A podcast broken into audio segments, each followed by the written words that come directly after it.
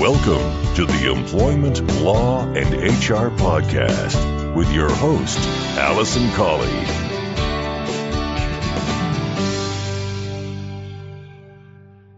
Hello, and welcome to this episode 180 of the Employment Law and HR Podcast. I'm your host, Alison Colley. I'm an employment solicitor and HR specialist, and I run the firm Real Employment Law Advice, where we provide advice and assistance to both employers and employees on all aspects of employment law, including representation in the Employment Tribunal. If you have any cases or issues that are ongoing you'd like advice on, then do not hesitate to get in touch. We offer an initial free telephone call so we can make the arrangements to chat to you about your case or the issue before you're committed to any costs with us.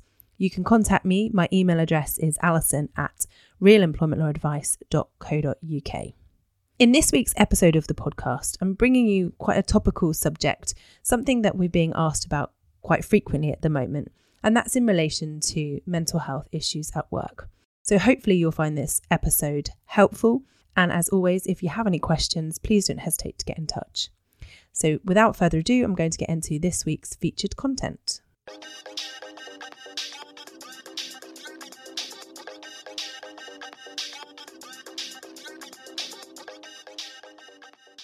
Now, as I said at the beginning, we are being asked a lot more questions about employees who are suffering with anxiety and depression, and more so, I think, recently because of coming out of COVID and lockdowns and the additional pressure that everybody's been under.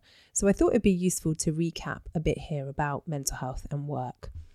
Now, I did do a series on mental health and work back at episode 75, and that was the first episode in that mini series. So, if you want to go back into a bit more depth about mental health and work, you can find all the details there, and I'll put a link in the show notes.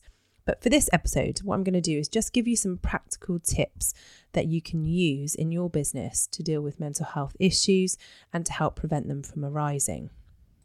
Now, I will say that I'm certainly not trained in relation to this. I don't have additional mental health training, and I'm certainly not trained as a mental health first aider. And there are certainly many organisations and people who are and can provide you with a lot more in depth information. But as you know, I like to look at things from a practical basis and things that you could be doing on a day to day basis. And this is all based on my own experience. I've been advising people about employment law now for around 18 years, so since I was a trainee solicitor. And in that time, I've advised a large number of individuals and employers in relation to issues that have arisen at work due to mental health. And also, I've advised employees who have disabilities um, recognise very serious mental health conditions. So, I do have a bit of experience there. So, hopefully, I can share that with you. Before I get into the tips, I want to start by talking about what the causes of ill health are. And anxiety and depression are the most common mental health problems and it's often caused by the reaction to a difficult life event, such as a bereavement. But it can also be caused by work related stress, and work can also aggravate a pre existing condition. It's important to understand that in many cases, those people who are diagnosed with anxiety and depression are caused by a factor that may have taken place. For example, something that happens at work or outside of work. I also think it's important to understand about mental health in a similar way to physical health, in that your physical health can fluctuate from time to time depending on various factors. So, for example, you might be a very healthy person who goes to the gym, you have, you know, good muscle strength, but then something happens, for example, you break your leg and then you're not able to go to the gym, and so your physical health may deteriorate. But of course, once you're fit and healthy, you can get back to that sort of strength again. Now, if you think about mental health in, in, a similar way, that we have a baseline in which most people have a baseline in which they live by, that certain things can happen in your life that can mean that that baseline changes. So, for example, what's happened with a lot of people is they didn't previously suffer with anxiety and depression, but the effects of lockdown or the effects of being overworked or having additional stresses and pressures at home can cause their mental health condition or their mental health baseline to drop. And so, if you think about mental health in a similar way to physical health, in that it can go up and down depending on circumstances, it is very helpful. Of course, there are some people who have long term serious conditions um, that are caused by other factors. And then, of course, that's a different consideration. But what I'm talking about here are ways in which you can help people who have this mental health condition that's caused by a factor, potentially caused by work or the stress around work. So, what are my top tips? Well, the first one is to try to prevent issues from arising in the first place. So, if you treat mental health like you would physical health, in that you undertake a risk assessment in relation to physical health risks, you should also undertake a mental health risk assessment within your organisation to try to identify where those risks lie for individuals. Of course, providing good working conditions and promoting a healthy work life balance are really important as preventative measures. It's also important to lead by example by maintaining your own health and well-being and having an eye on your own mental health, but also ensuring that you're you are working to a balance in terms of your work life and you aren't getting to the point of burnout or stress. Just as important that you keep an eye on your own mental health and well-being. You should also ensure that managers are trained to be effective people managers so that they are able to manage the people appropriately and again prevent those problems from happening. And to have an eye on employee mental health and well-being and to act on any issues that arise or any behaviours that you notice that are potential causes of mental health issues. So, the top tip is to try to prevent it from happening in the first place. My second tip is to be aware and to be informed. So, it's really important that you understand about your individual employees and that the managers understand where there may be vulnerabilities or potential historical issues. So it is, is important to ask new employees about their health and well-being when they start. You can't ask health questions generally before somebody's offered a job, but once they are offered employment with you, you can ask them to fill out a health questionnaire where you can ask questions about uh, previous health conditions. And then if somebody does disclose something on their form, it's again important to ask follow up questions. Find out exactly when they were ill, what they did to overcome it, if they are still taking medication or if they're still having treatment, and then explore any potential reasonable adjustments to the role that may help to prevent them from being subject to any mental health conditions in the future. So, if they have a vulnerability somewhere, try and identify what that is, communicate with them, and work with them to make sure that you set things up appropriately to prevent issues from arising in the future and always ensure that the most appropriate persons in your organisation are informed about mental health and disability. So, if an employee makes a disclosure, ensure that you're telling someone more senior or in HR or somebody within your organisation who may be potentially trained to deal with these particular issues. My third top tip is to understand the warning signs of ill health. The best managers really know their staff and are able to identify when a problem may arise or be arising. So they're able to see differences in somebody's behaviour. So there are lots of things that may be a sign and not necessarily mean that they are suffering with mental health issues at that time or they're on the verge of a breakdown, for example. But if you start to see some changes, it can be a good time to intervene and have a conversation. So, for example, missing deadlines, erratic or negative behaviours, irritability, tearfulness, uh, complaining about their workload. If you notice an increased consumption of things like alcohol or caffeine or smoking, they might be tired, they might have increased sickness absence, they might just be looking different to how they normally look. They might not take as much care in their appearance. So there are lots of warning signs there to show that somebody is either suffering or on the verge of suffering with a mental health condition. And so, as a manager, you should really understand your people, understand the differences, and be able to look at them and see and address those things really early on. Now, it's not always easy in a big team, and lots of the time, people will try to hide it. They try to cope and may not be showing any signs openly. But the more you know about people that work with you, the better you are at identifying those issues. And that's where things like regular one to ones come in, discussions about workload, and ensuring people are happy and feel confident to communicate with you when a problem is arising.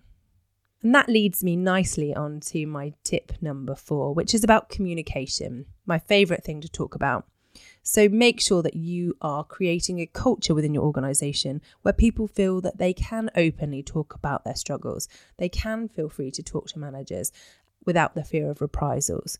So communicate your stance as an organization on mental health and what steps you're taking to help your staff. If you go back to my top tip number one about prevention and doing things like a mental health risk assessment is a good way of starting that process. And encourage honest and open communication where staff feel that it really is okay to talk about mental health. You can do this in appraisals, one to ones, or informal chats about staff's progress. It does help to reduce the stigma and it enables you to work better with staff to prevent things from happening. And then, if somebody is absent from work, whether it be for a mental health condition or some other reason, it is really important to maintain communication with them and try to identify where the issues are and what the causes are if somebody is off sick with anxiety and depression, for example. My fifth tip for you is to create a really good culture in your organization. So you can introduce various things, for example, a mental health work action plan, which again sets out how you are behaving and what you expect of people. You should have a mental health and well-being policy within your handbook. You could develop your own core standards and expectations. You could have a, a system in place where you have training on a regular basis, both for managers and individuals, to identify where issues may be arising. So, teaching and training staff to identify within themselves when they're on the verge of a breakdown or, or burnout, or try to identify the things that could lead to that before it happens. So, creating a culture within your organization where you're normalizing these conversations and you're encouraging people to be open by creating the paperwork, if you like, to back it up. And my sixth tip is to give meaningful consideration to reasonable adjustments. Sometimes employers say that they look at reasonable adjustments, but actually they're just paying lip service. They don't really give meaningful consideration to them. And or they might only consider them in a situation where an employee has a disability. Of course, in a situation where somebody has a disability for the purposes of the Equality Act, you have an obligation by law to look at reasonable adjustments where you can. But you could also consider making adjustments for those other people. As I said at the beginning, if somebody identifies early on that they have a history or a vulnerability for, let's say, anxiety and depression, and in the past that's been brought on by work related stress, then you could introduce some reasonable adjustments for them in your workplace to prevent that from happening. Of course, what we want to do is be the best employer we can, but also to prevent things from happening, ensure that employees are productive and at work. So, the more you can think about making changes or adjustments that would help your employees, the better. And obviously, you have to be honest about what you can and cannot change. And there may be some factors that are outside of your control. And of course, in many jobs, there is always an element of pressure and stress, but it's about how you support the staff and manage that.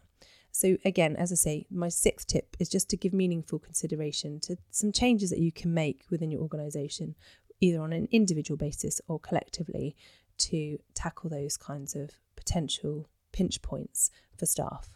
Now, finally, I just want to round up with some practical ideas for you, some things that over the years I've seen work really well, and some ideas that you might want to consider in your own organisation if you haven't already thought about it. The first is about encouraging the sharing of ideas and information amongst staff. Now, some employees may be very happy to talk about their own mental health well-being journey and to share if they've been through an experience that they've come out the other side of. Now, that's a great way of really ensuring everybody understands what the issues are and having that open communication and encouraging staff. It's all very, very well and good HR or management talking about it, but if you've got an employee who's lived it and can actually share their own experiences amongst staff, I think that's a fantastic way. So, do really do encourage staff to talk and again create this open culture. Consider having a forum um, to share ideas and experiences. So, if you don't have somebody who wants to speak out, maybe consider having a, a, a staff mental health team or um, forum or you know a get together or something like that where people get together and talk about ideas and experiences. As I said really at the beginning, it's important to think about mental health as you would physical health. So promote and support good health for all, both in a physical and mental sense. You could consider creating a mental health mission statement that you share. Um, what are your what's your mission and your goal around it? You could create a workplace wellbeing panel. So again, bringing staff together to talk about ideas and to share them. And also, on a very basic level, you can share and distribute links and literature for various support organisations or awareness or articles or anything, you know, books that may be helpful, just kind of creating again that ongoing dialogue. So it's not just something that you talk about, we create a policy and we talk about it and we say, well, right, we're a great mental health champion, we look after our staff, we're going to make sure our mental health is great, and well being is great but then just forget about it and never talk about it again. So these sort of practical ideas are about constantly keeping that dialogue open with staff um, and managers and raising awareness.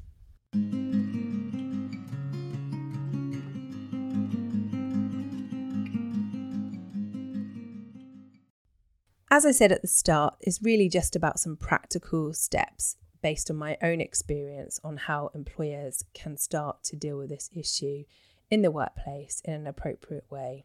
Now, of course, if you have somebody who is signed off sick or comes to you and says that they have depression and anxiety, there are steps you need to take in order to uh, deal with that and address it as a separate issue. So, what I've been talking about here are really the things you can put in place to help prevent those issues from happening and some really good practice. Um, of course, if you have somebody who has a long term condition, and it's an ongoing condition, then they may very well qualify as a disabled person under the Equality Act. And so, therefore, you would have a legal obligation to make reasonable adjustments and different approach to it, in my view. So, it's worth getting some advice if you have that situation arise. Of course, if you have any questions, you can get in touch. And what I really like to hear is what your ideas are or things you've implemented in your own organisations or you've heard about that are really good ways in which employers can address mental health at work and really be the best employer in regards to this. So do get in touch if you've got anything to share. My email is alison at realemploymentlawadvice.co.uk. And of course, if you implement any of the tips or ideas that I've given here and they start to work for you, again, I'd really love to hear from you and know that how you've implemented them in your organisation.